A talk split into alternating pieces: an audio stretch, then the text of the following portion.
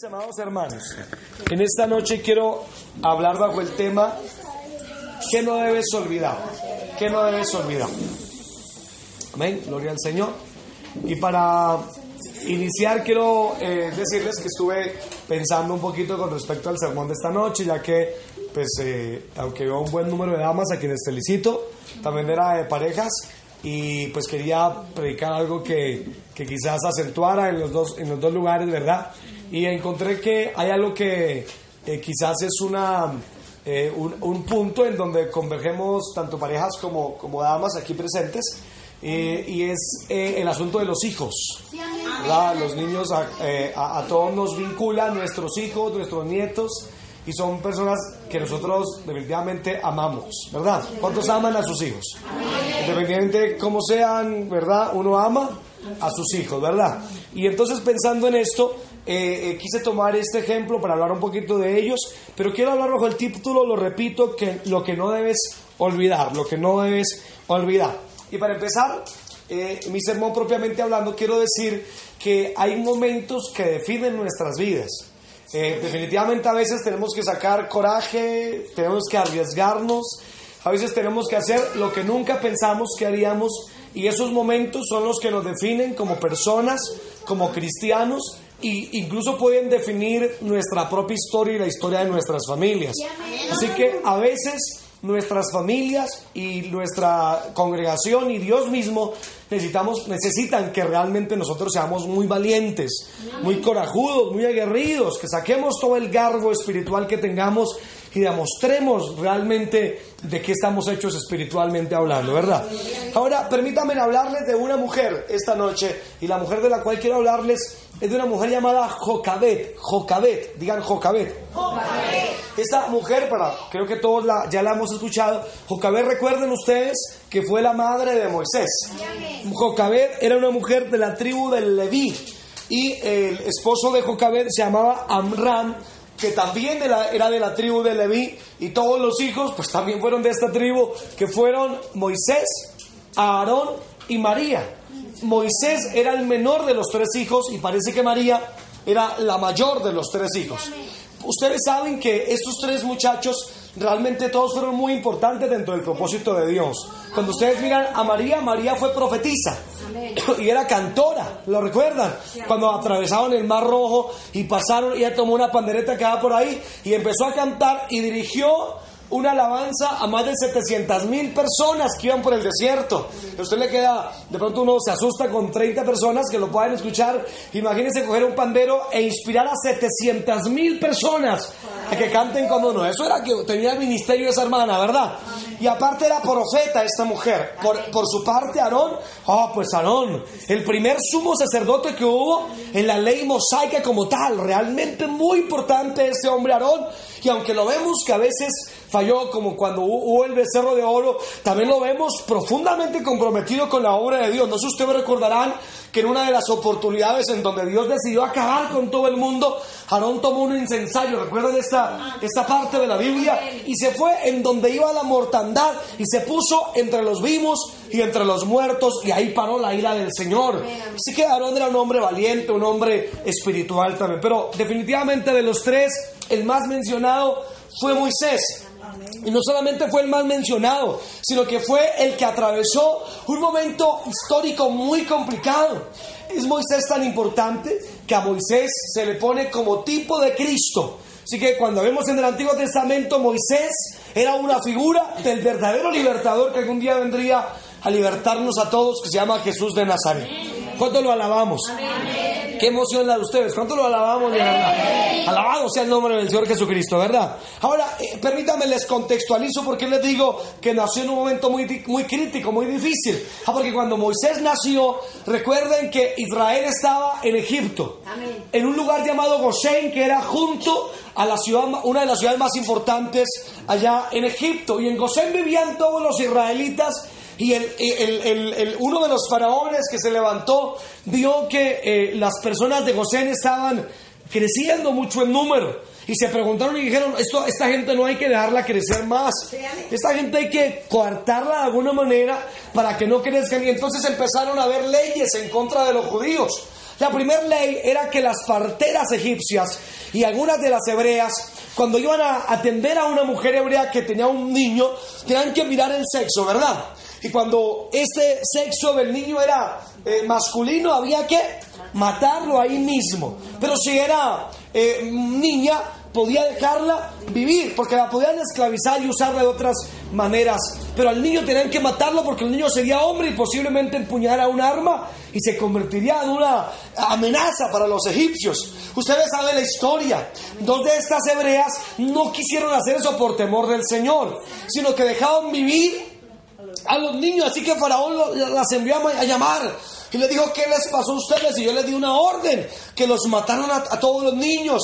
Así que ellas eh, dieron una excusa diciendo que cuando ellas llegaban ya habían tenido los niños, así que no podían hacer más. Así que el faraón se encendió en ira. Y según el capítulo 1 y el versículo 15 al 16 del libro de Éxodo, faraón mandó una orden, que todos los niños entonces, todos los varones, Después se nos aclara que parece ser que eran todos los varoncitos menores de dos años, debían ser lanzados al río Nilo, mis amados hermanos. Ya era que el edicto se promulgó, así que la cosa se complicó aún peor y todos los mm, soldados y siervos de Faraón fueron de casa por casa en Gosén, en tierra de los hebreos, tomando los niños menores de dos años y lanzándolos y ahogándolos en el río Nilo. Qué terrible imagen, ¿no les parece? Un bebé, estos días pues eh, soy especialmente sensible al tema por mi chiquitín que tiene ya cuatro meses y dos días, gloria a Dios. ¿Verdad? Pero me imagino, imagínense que alguien viniera a tratarle de arrebatar su hijo, ¿verdad? Y tirarlo al río. No, esto es terrible. ¿No, ¿No les parece a ustedes eso terrible? Pero por supuesto que era terrible. En ese contexto preciso, en ese espacio de esos dos años, se le ocurrió al Señor, ¿verdad?, a darle un niño a Jocabed. Yo me imagino que Jocabed dijo, pero por Dios, ¿Por qué? Con todo respeto digo esto, ¿no? ¿Por qué no planifiqué? ¿Por qué no hice alguna cosa? Pero ahora estoy embarazado y voy a tener un bebé en el peor de los momentos que pude haber tenido un hijo, ¿no les parece, verdad? Ahora, en ese tiempo no había ecografías. La ecografía más cercana era la partera que miraba la barriguita y decía, eso tiene cara de niño. Eso tiene cara de niña, así como hacen ustedes a veces, ¿verdad que sí, hermanas? Así que seguramente a Jocabed le decían, mujer, Dios mío, esa barriga tiene cara de niño, gloria a Dios. Así que Jocabed, imagínense ustedes, hermanas, que han tenido bebés, ¿verdad? Diciendo, pero por Dios, y si nace niño, me lo van a ahogar en el Nilo. Imagínense los días ya cuando estaba eh, rayando los nueve meses y ya estaba por parir esta mujer Jocabed. E imagínense usted el día del parto. No sé cómo lo haría. Quizás llamó a una partera de confianza o a la mamá o a quién sabe llamaría para que la llevaran en el parto. Y, la, preocupación más terrible era porque seguramente ella decía que sea otra niña, Señor, que sea otra niña. O si no la ahogan, ¿verdad? O lo ahogan, perdón. Pero cuando nace, ¿verdad? Esta criatura, la partera le dijo, Jocabed, te ha nacido un varón. Gloria a Dios. Y, y la alegría fue una alegría, pero en parte, ¿verdad? Porque por un lado es una bendición tener un niño. ¿Cuánto lo cree? Jamás piense lo contrario de un niño. Si Dios le regaló un niño a usted, una niña, siempre piense que es de bendición. Que amén tan raquítico. Gloria a Dios. Que amén tan poco efusivo. Gloria a Dios. Le voy a dar otra oportunidad. Siempre que Dios le regaló un niño a usted, debe dar gloria a Dios. Así sea fastidioso y cansó, pero gloria a Dios por él, ¿verdad? Amén. Así que Jocabed estaba contenta, pero el problema de Jocabed era terrible. Ahora tenía que llevar a ese niño de alguna manera para que no lo asesinaran. ¿Verdad que sí? Y esto era terrible. Así que permítame entrar en, a entrar en mi tema un poco más profundo.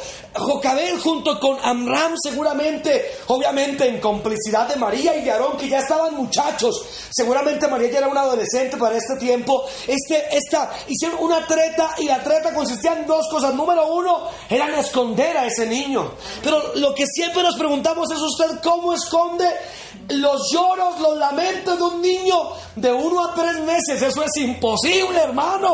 ¿Cómo usted le dice a un niño, cállese? Gloria a Dios. Dígale a un niño, cállese, verá que llora más, gloria a Dios, ¿verdad? A esa edad no entienden, a esa edad es su forma de comunicarse.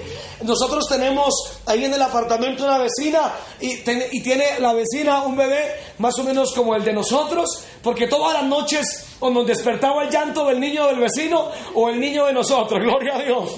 Y a veces entre ellos decía, ¿cuál niño es? ¿Cuál niño es? Porque pareciera que durmieran al otro lado de la habitación. Yo decía, ay, es el mío. O a veces decía, no, no, no es el de nosotros, es el de la vecina. Porque es imposible que usted haga que un niño se calle. Ahora le digo una cosa, hay 12, por lo menos 12 razones o más por las que un niño de tres meses o más llora. Un niño llora porque tiene hambre, ¿sí o sí? Un niño llora porque tiene cólicos, ¿sí o sí? Un niño llora porque necesitan eructar. ¿Cierto que sí? No hay sonido más agradable a las 3 de la mañana o 2 de la mañana que cuando el bebé eructa por fin, hermano. Usted dice, gloria a Dios. ¿Verdad que sí? Gloria a Dios. Qué cosa, ¿verdad? Mire que ya he aprendido, gloria a Dios, ¿verdad? ¿Verdad? Lloran porque tienen el pañal sucio. Lloran porque tienen sueño. Lloran porque quieren que lo alcen. Lloran porque no quieren que lo alcen. Llora porque tiene frío o tiene calor. Llora porque algo le puede molestar. O la cobija o, algo le está chuzando, alguna cosa, o el dedito le quedó apretado en la media y en el zapatico. Llora porque quiere menos estimulación, es decir, está cansado de que usted le haga algo y lo moleste, ya no lo moleste más. Llora porque usted lo molesta, pero llora porque usted no lo molesta, porque usted no le hace algo porque usted no lo estimula. Llora porque le están saliendo los dientes, ¿verdad que sí? Llora por alguna razón que lo incomode. Hay muchas razones por las que un bebé llora y tendríamos que preguntarle a Jocabed porque acabamos de leer que ya duró tres meses con ese niño escondido. ¿Cómo fue que esta mujer lo escondió? ¿Cómo fue que esta mujer en tremendo peligro hizo para que su bebé no llorara? O si lloró, seguramente lloró. ¿Cómo hizo esta mujer para que los vecinos no se dieran cuenta? Ahora cuando usted analiza un poquito las casas que tenían en, aquel tiempo no eran como estas que tenemos hoy en día, no eran de ladrillo, de bloque, de cemento, no estaban cubiertas con la estructura que hoy tenemos, eran mucho más sencillas. Y como eran mucho más sencillas las casas, pues era mucho más fácil que se escuchara. No, pues qué emociona ustedes hoy están. ¿Cuánto me están prestando atención a mí? Gloria al Señor. Así que aquí tenemos a, esta Jocabed que empezó a esconder su bebé de una manera que no sabemos cómo lo hizo. Lo segundo que nos nota la, Biblia es que una de las razones por las cuales dice la Biblia que decidieron eh, eh, cuidar al niño y esconderlo es que la Biblia dice que era hermoso de parecer. ¿Cuánto bendecimos al Señor? El bebé era hermoso, pero yo preguntándome, pues que qué mamá ve a su niño feo. ¿Cuántos de ustedes cuando alzaron su niño de, no sé, de seis meses dijeron, pero qué chido tan horrible, gloria a Dios? No, usted no dijo eso, ¿verdad? Usted lo cuchicheó, usted lo besó y usted dijo, no hay chino más bonito en la tierra que este que Dios me regaló a mí. ¿A cuánto les pasó eso, verdad? Otros decían, pero no lo ve que tiene como eh, desubicado el rostro, gloria a Dios. No lo ve que es como feito. Y usted dice, no, es hermoso. Pero usted le dice, pero no, no ve esos cachetes tan raros, no importa, esos cachetes son hermosos, ¿verdad que sí, amados hermanos? No, pero qué ánimo ustedes están en esta lucha. ¿Cuántos ven a sus hijos hermosos? Que algunos tienen 50 años y usted todo lo ve bonito. Eso es fe, gloria a Dios, eso no es otra cosa ya. Pero usted veía a ese niño hermoso. Entonces yo pensé que realmente solamente era la visión subjetiva de una madre que obviamente ama a su hijo. Pero me di cuenta que no. Realmente el niño era hermoso y tenía otra cosa que era hermosa. No vayan, no se preocupen, yo no leo para ustedes. Hechos de los Apóstoles, capítulo 7 y el versículo 20. Permítame leer lo que dice. Dice, en aquel mismo tiempo nació Moisés y fue agradable a Dios. Y fue criado tres meses en casa de su padre. La Biblia dice que Moisés no solamente era agradable a María, perdón, a, y a Amram y seguramente también a sus hermanitos, a Aarón y a, María, sino que era agradable a quién? Al Señor.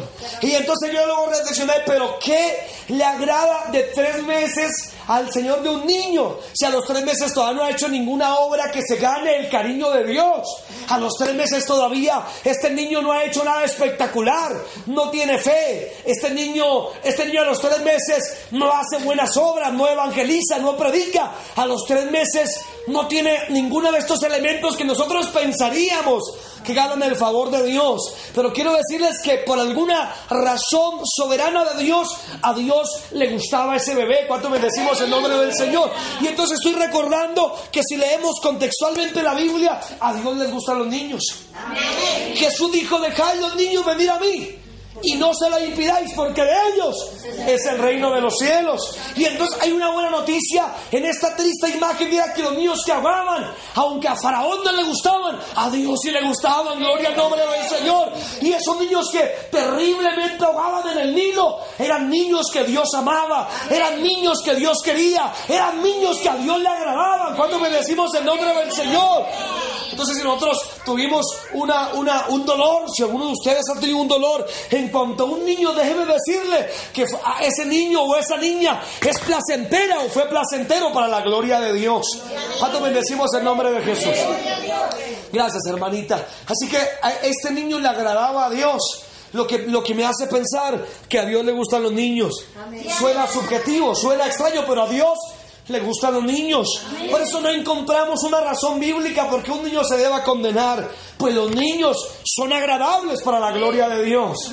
Qué emoción tan impresionante. Así que era hermoso y no solamente era hermoso para mamá y papá, era hermoso para Dios. ¿Para cuántos de ustedes sus hijos son hermosos?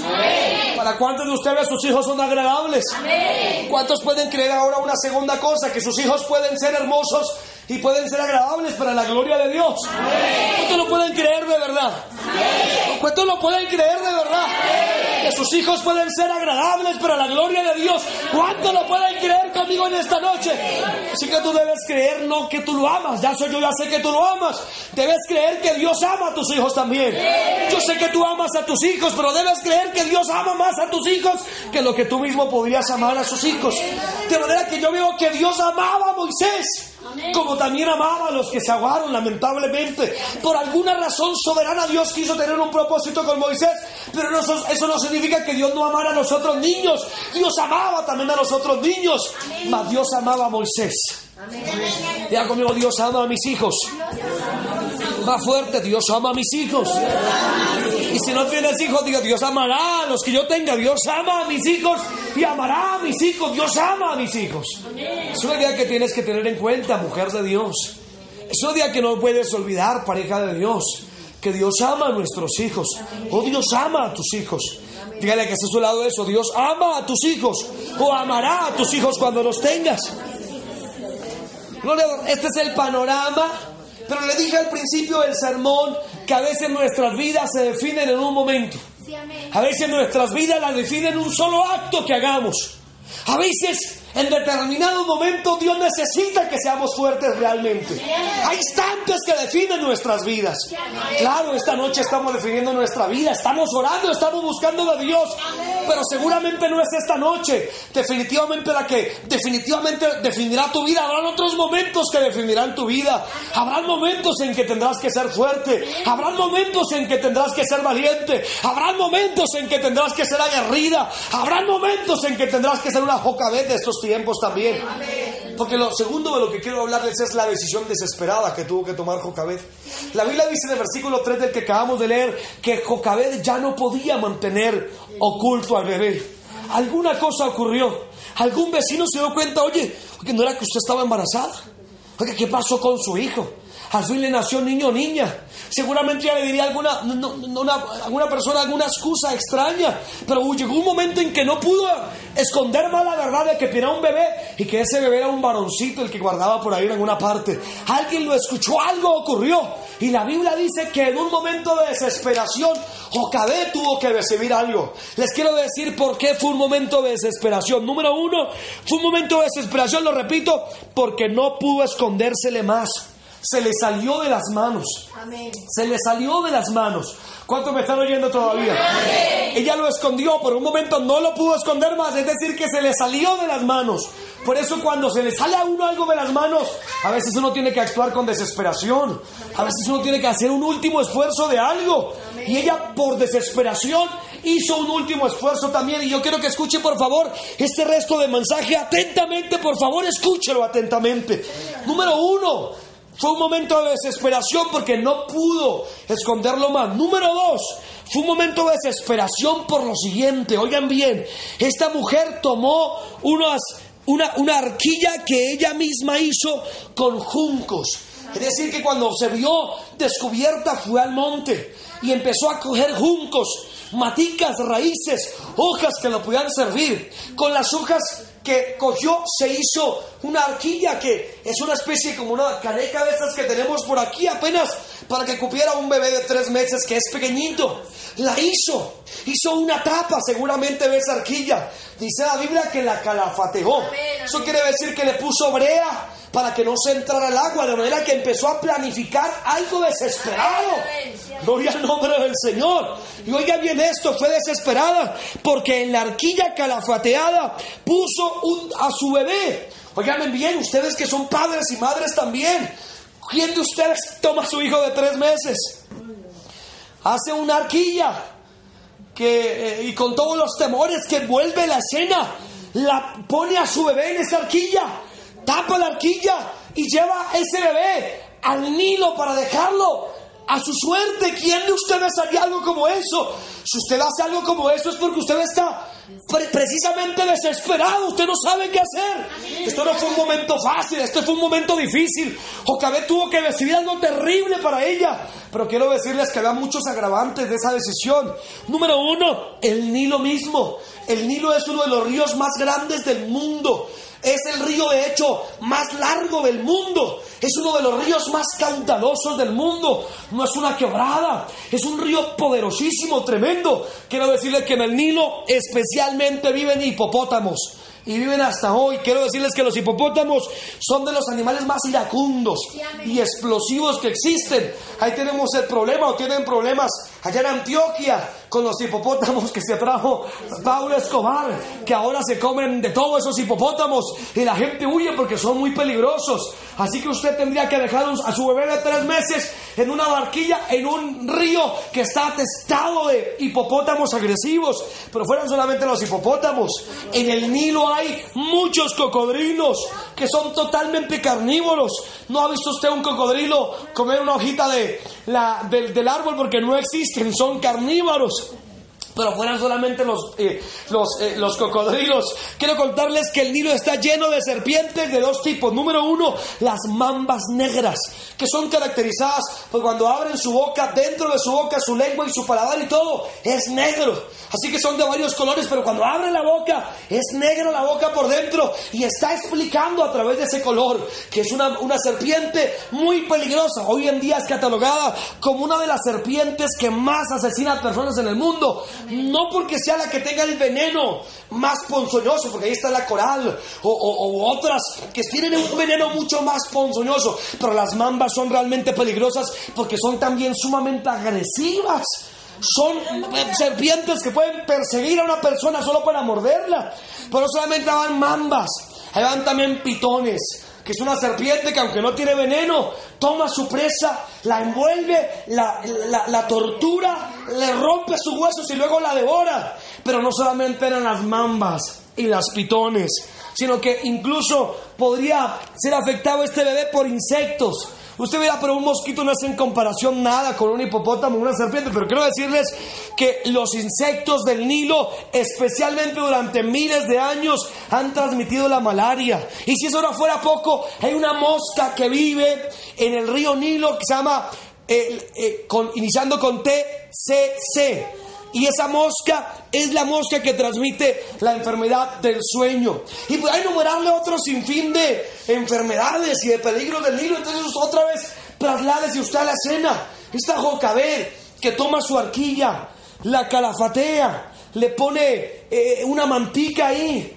Luego toma su bebé de tres meses, que era imposible eh, eh, ya salvaguardar más lo pone en esa arquilla, lo tapa con otro, otro poco de lo que ella hizo, y luego lo pone en un nilo que, les, que, es un, un panorama más o menos aproximado como le estoy comentando. Pero quiero decirles que extrañamente esa acción salvó la vida de Moisés. Y yo quiero que ustedes reflexionen sobre esto, por, por favor, porque esta mujer colocó a su niño vivo en un río que estaba atestado de niños muertos. ya que en el Nilo tiraban a todos los niños que quieran ahogar menores de dos años. El Nilo se convirtió en un cementerio de bebés. El Nilo se convirtió en un cementerio de niños. De manera que ver a un arquilla flotando entre hipopótamos, serpientes, cocodrilos y con todo el respeto, pero también con toda la frialdad del caso, quizás algún cuerpecito de un pequeño bebé que flotaría por ahí y ver el arca que flotaba por ahí. Eso definitivamente nos da un panorama de la diferencia que había en Moisés, definitivamente. Y es que mis hermanos, aquí está la tercera cosa que quiero decirles, es fue una decisión desesperada porque no tenían el control. Mm, Jocabé tuvo que soltar a su hijo.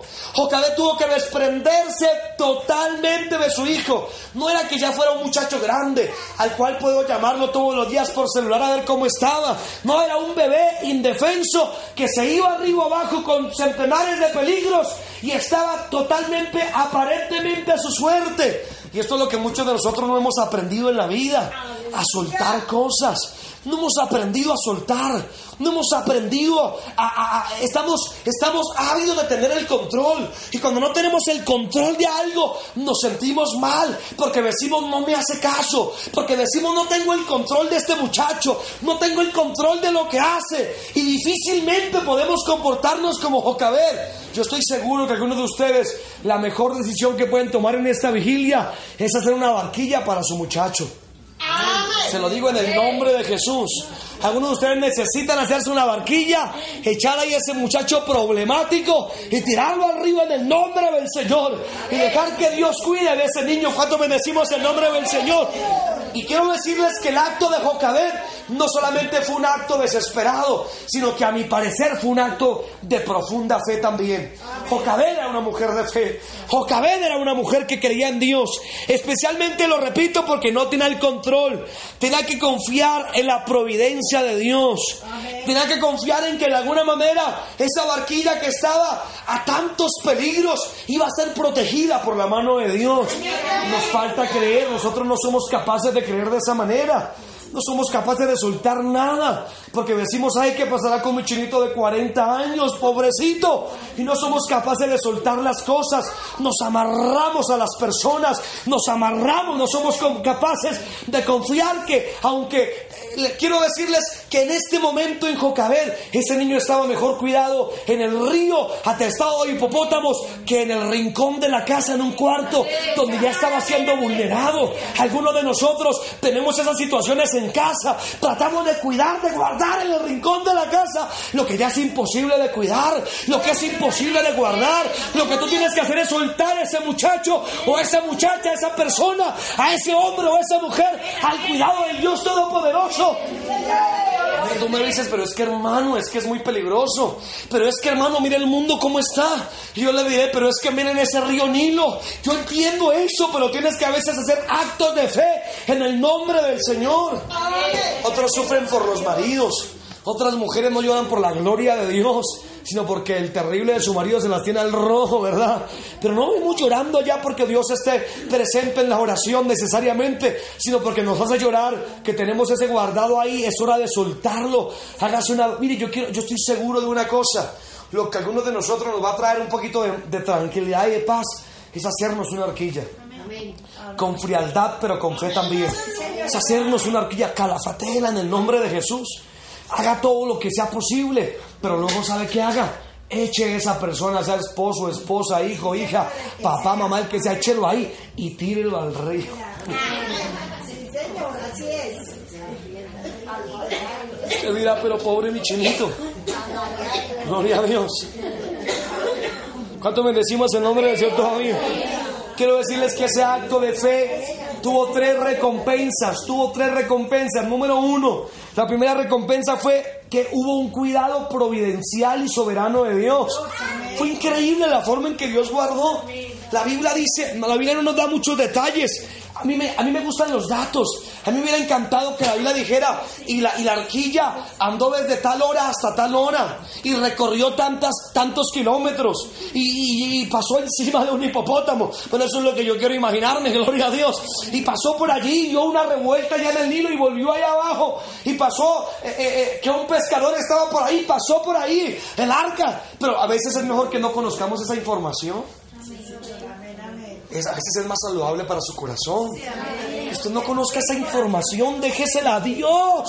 ¿Sabe por qué? Porque usted le da un paro cardíaco, gloria a Dios. Imagínese que la, que la, que la arquía tuviera una cámara escondida, como si fuera nuestros días, y Jocabet desde la casa estuviera vigilando vía satélite el recorrido de esa, esa mujer. Se, se muere en la casa, hermano. Le da un patatús viendo a su pobre bebé eh, eh, en el arca por un niño. Se muere esa mujer de angustia. Por eso es que no, algunas de ustedes andan tan así, tan estresadas. Porque quisieran tener una cámara ya al marido o al niño o a la muchacha o al que sea para ver qué hace o qué deja de hacer. Y por eso está tan estresada. Pero él dice, pero suéltelo, hermana. Usted tiene que tener fe en el Dios Todopoderoso. Si no lo pudo esconder más en la casa, porque a veces no se puede. Gloria a Dios. Como una hermana que me dijo, ¿cómo hago para que mi marido no se vaya? Yo le dije, no, hermana, déjelo que se vaya. ¿Qué más hace usted? Pero es que se quiere ir, pues que se vaya en el nombre del Señor. Usted no vive por su marido, deje que Dios cuide y obra en él. Gloria al nombre del Señor. Una mujer me llamó no hace mucho, desde una de nuestras iglesias, pero de otra, de otra sede, y me dijo, pastor, ¿qué hago? Mi esposo no volvió a la casa, se queda los fines de semana, se supone que era cristiano, se queda los fines de semana por allá, no llega a la casa, yo no le pregunto nada, mejor para no meterme en problemas, ¿qué hago, pastor? Yo le aconsejé, pero días después me dijo, ¿qué hago, pastor? Es que mi esposo tiene mensajes raros en el celular como si fueran de otra mujer y yo la volví a aconsejar, pero ella eh, no hizo nada de los consejos que le di. Luego al tiempo dijo otra vez, pastor, ahora el hombre llega oliendo a, perfume de mujer. O sea, blanco es que llena los peones fritos se come, hermano. Era obvio lo que estaba ocurriendo. Pero con todo eso, ella decía, ella decía, yo voy a esperar, yo voy a... Y trataba de esconderlo, pero hay un punto donde no se puede esconder más las cosas. y me dijo al final, pero temo que se vaya. Y yo le dije, pero yo, yo sabe cuál es mi temor, que se quede con usted en ese estado tan terrible. Déjelo ir. Déjelo que se vaya. Gloria a Dios. Lo repito, échale una barquilla y Dios lo bendiga. Suerte le dé mi Dios, como dijo una hermana. ¿Cuánto bendecimos en nombre del Señor? No deje amenazarse, no se deje robar el gozo y deje que Dios lo cuide en el Nilo. No busque mirarlo, porque si usted, si Dios quisiera que Jocabed hubiera visto esa escena, lo repito, Jocabed le da un paro cardíaco por, por el terrible peligro que ve en el Nilo. Pero ahora fuera solamente los animales del Nilo, habían otros peligros y el peligro quizás más importante era el faraón mismo. El peligro más importante era los siervos de Faraón. El peligro más importante era los soldados egipcios. El peligro más importante no era un, un hipopótamo, a mi juicio era que un soldado o cualquier egipcio endemoniado viera esa barquilla y dijera, ay, mira, era tan fría, tan fría la gente en ese tiempo que estoy seguro que en uñas de, de un egipcio cualquiera que hubiera encontrado esa barquilla, toma la barquilla, abre la tapa y cuando ve a un niño ahí, lo bota al río Nilo y se lleva la barquilla porque le era más útil tener un pedazo de barquilla que un bebé en esa situación que estaba viviendo. Así que eso era lo realmente preocupante. Con todo, Dios cuidó providencialmente de ese niño.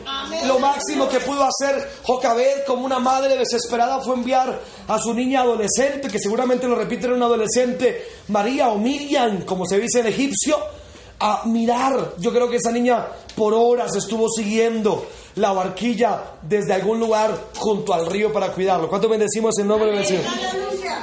Así que si usted suelta eso en la mano de Dios, usted va a tener un cuidado providencial de Dios. Porque cuando usted no puede cuidar, entonces Dios puede cuidar. Cuando usted no puede hacer, entonces Dios puede hacer. Cuando usted se le acaban las fuerzas, ahí Dios empiezan las fuerzas del Señor. Cuando se acaba su dinero, empieza el dinero de Dios. Cuando se acaban sus opciones, empiezan las opciones de Dios. Cuando se acaban sus oportunidades, empiezan las oportunidades de Dios. Cuando se cierran las puertas, empiezan a abrir las puertas de Dios. Cuando lo que usted ve es oscuro, entonces empieza a amanecer en el plan de Dios. Cuando su fuerza se acaba, empieza la gracia de Dios a sostenernos, como dice la Biblia en 1 Corintios capítulo 2. De manera que hubo un cuidado providencial, pero número 2, hubo una recompensa inesperada. Miren lo irónico de la vida. Miren lo irónico de las cosas. Yo hubiera creído como el Nilo atraviesa, atravesaba pues, una inmensa parte de África, quizás una tribu diferente a los egipcios, hubieran encontrado al niño. Otra parte, gloria a Dios. Pero lo irónico es que por, por los avatares de Dios, esa arquía llegó cerca de donde se estaba bañando la misma hija de Faraón con todas las doncellas. Dios le metió en la casa misma de Faraón a un chino hebreo. ¿Cuánto bendecimos? Miren qué ironía. ¿Cuántos, ¿Cuántos alabamos al Señor? Miren qué ironía, mis hermanos. Faraón mandando a matar niños allá por doquier. Y un niño hebreo se le vino a posar en la casa. Y, el que lo encontró no fue un soldado, un siervo loco. Lo encontró la misma hija de Faraón. Le dejó una doncella. Oye, tráigame esa que está allá parece como un tejido hebreo, la trajeron y cuando abrió la vaquilla había un niño de tres meses hermoso. ¿Y ustedes creen que la hija de Faraón no sabía la ley? Pero por supuesto que la sabía. Pero cuando lo vio dijo, este no me lo dejo quitar. Este va a ser niño ahora. Gloria a Dios.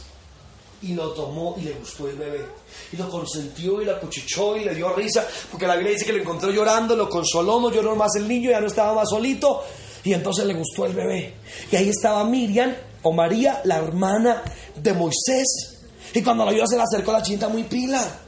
Y le dijo, bonito, ¿cierto que sí? Y él dijo, sí, hermoso. Y le dijo a alguien, venga, búsqueme una, voy a dejar yo, búsqueme una muchacha que me cuide a este bebé. Así que la niña dijo, yo les tengo una de esas pobres madres hebreas.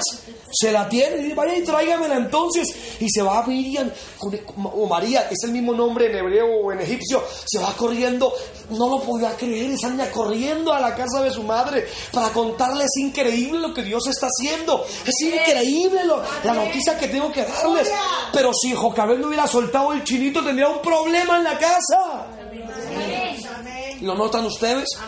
Cuando tú le sueltas las cosas a Dios, Dios se te las devuelve a ti mucho mejor, en mejores circunstancias, en mejores momentos. Pero cuando te aferras a algo, lo agarras, lo amarras. Es como cuando un muchacho se enamora de una jovencita y te decía, Señor, que sea tu voluntad, pero que sea la de rojo, Padre, te lo pido.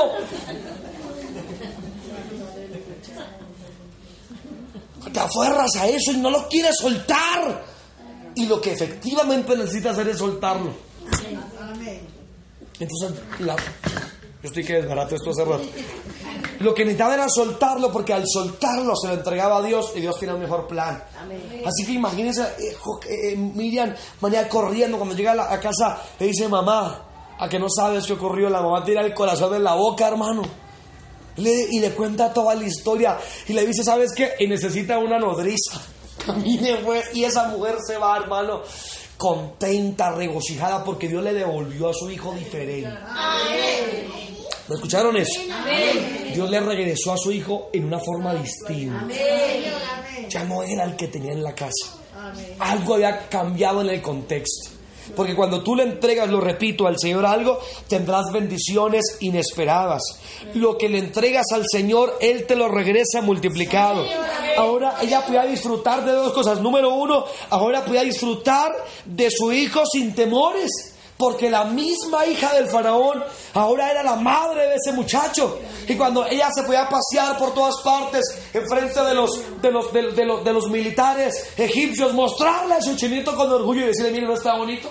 Vea esos cachetes, vea, vea, tan lindo que está este bebé. Y se los mostró y saben que no me lo pueden hacer nada porque es el hijo de la hija del faraón. El nieto del faraón no me lo puede tocar ni siquiera. Y sí, lo es, bueno, no les, seguramente ahí se sacó eh, ella todas las espinas que tenía y lo paseó. Y con el carrito lo caminaba por todo Egipto y con conocer aquí es, y nadie me lo toca. Gloria a Dios. Amén cuando lo tiene en la casa, lo tiene escondido. Amarrado. Ahí. No salgan, no hagan. no podía tener tranquilidad, pero ahora más tranquilo. Y por si fuera poco, no solamente disfrutaba cuidar de su hijo de esa manera, sino que le pagaban por eso. Permítame que ese versículo sí se lo leo. El versículo número 9 dice, a la cual dijo la hija de Faraón, lleva a este niño y críamelo, y yo te lo pagaré. Pero por Dios, ¿para dónde más bendición, hermana? ¿Verdad que sí? O sea, cría a su hijo, yo le pago por criar su hijo, gloria a Dios. No, hermano, es mucha dicha tan impresionante. Aleluya. Y yo creo que Joacabed dijo, Dios mío, esta es tu bendición. Esto es bendición de Dios. Porque la bendición de, Dios, dice Proverbios, no añade tristeza con él. Esto sí es la bendición de Dios. Antes estaba mi hogar y lo tenía, pero era conflictivo. Pero ahora que se lo entrega a Dios, ahora sí es de bendición. Eso es lo que muchas mujeres deberían hacer con sus maridos hoy en día. Lárguese en el nombre del Señor. Y deje que Dios lo trate por ahí, lo pase por los hipopótamos, por algún que otro cocodrilo. De pronto le pegan uno que otro rasguñón. Deje que lo encuentre un soldado por ahí, le pegue sus coscorrones. Y verá cómo llega después a la casa diferente, cambiado, y hasta le paga. Suéltelo, dígale a lado, suelte eso, lo que sea. En nombre de Jesús, déjelo ir libre. No se cargue más. Suélteselo al Señor. Ahora, fuera que su, fuera que su tristeza o su angustia llevaran algo, pero no ayudan nada, que usted se preocupe. Suélteselo en la mano de Dios. Y finalmente, no solamente en entregarlo y tener fe, eh, hizo que hubiese un cuidado providencial y una recompensa inesperada, sino que finalmente hubo una realidad que nunca debió olvidar Jocabet. Oigan bien, por favor. Cuando dice, dice la Biblia, cuando el niño estuviera grande, que cuando ya hubiese sido, hubiese sido criado, lo trajera entonces a, otra vez al hija del faraón. Era, fue muy posible que esta mujer lo criara en tanto necesitaba el pecho de la mamá, la leche materna. Los que saben dicen que los primeros seis meses solamente debería darse leche materna y luego hasta los dos años, ¿verdad? Se le debía dar con otros alimentos, de manera que el niño es posible que se, haya, se lo había traído otra vez a la hija del faraón a los dos años o tres años, o un promedio de esa edad, de manera que ella disfrutó estos dos primeros años del niño, pero luego se lo llevó a la hija del faraón para que estuviera con ella. Por favor, escúcheme esto. Y Jocabed aprendió una verdad, que no le pertenecía de todas formas. Que lo disfrutó, pero que no era de ella, que era prestado. Ahora eh, eh, tenía que Jocabed acostumbrarse de vez en cuando cuando pasaba por frente del palacio decir, allá está mi hijo, Dios lo tiene allá. Y es una bendición. Quizás no lo podía ver, es más, ni siquiera le pudo decir nunca, sino cuando ya fue un hombre de 40 años o más, que ella era la mamá. Verdad que pasó 38 años sin saber que era la madre y aprendió a entregar lo que no era de ella. Qué enseñanza más profunda. Todo lo que nos deja la historia de Jocabé. Ella aprendió que de todas maneras no era de ella, porque no son nuestros hermanos. No sabe, ustedes, o mejor yo sé que usted lo sabía, recuérdelo, no es suyo. Igual debe entregarlo, pero entrégueselo sin miedo. Entrégueselo sin temor. Entrégueselo al Señor. Déselo al Señor. No sé dónde estaba, no sé qué predicador estaba oyendo estos días y nos contaba acerca de una madre que no dejó a su hijo eh, que tenía un llamado al servicio de Dios, a ir a la obra, porque era su único hijo. ¿Quién nos lo contó estos días por ahí, algún predicado? Amén, ¿lo recuerdan? Y no quiso soltarlo y después aquel niño, o aquel joven más bien, murió de una manera violenta en lugar de haberse entregado en las manos de Dios. Si su hijo, si su hijo quiere servir al Señor, suéltelo. Que si su hijo quiere irse a un pueblo a predicar, pero por, por supuesto, entrégueselo al Señor. Déjeselo a Dios. ¿Y qué tal si en esta noche inclina su rostro un momento?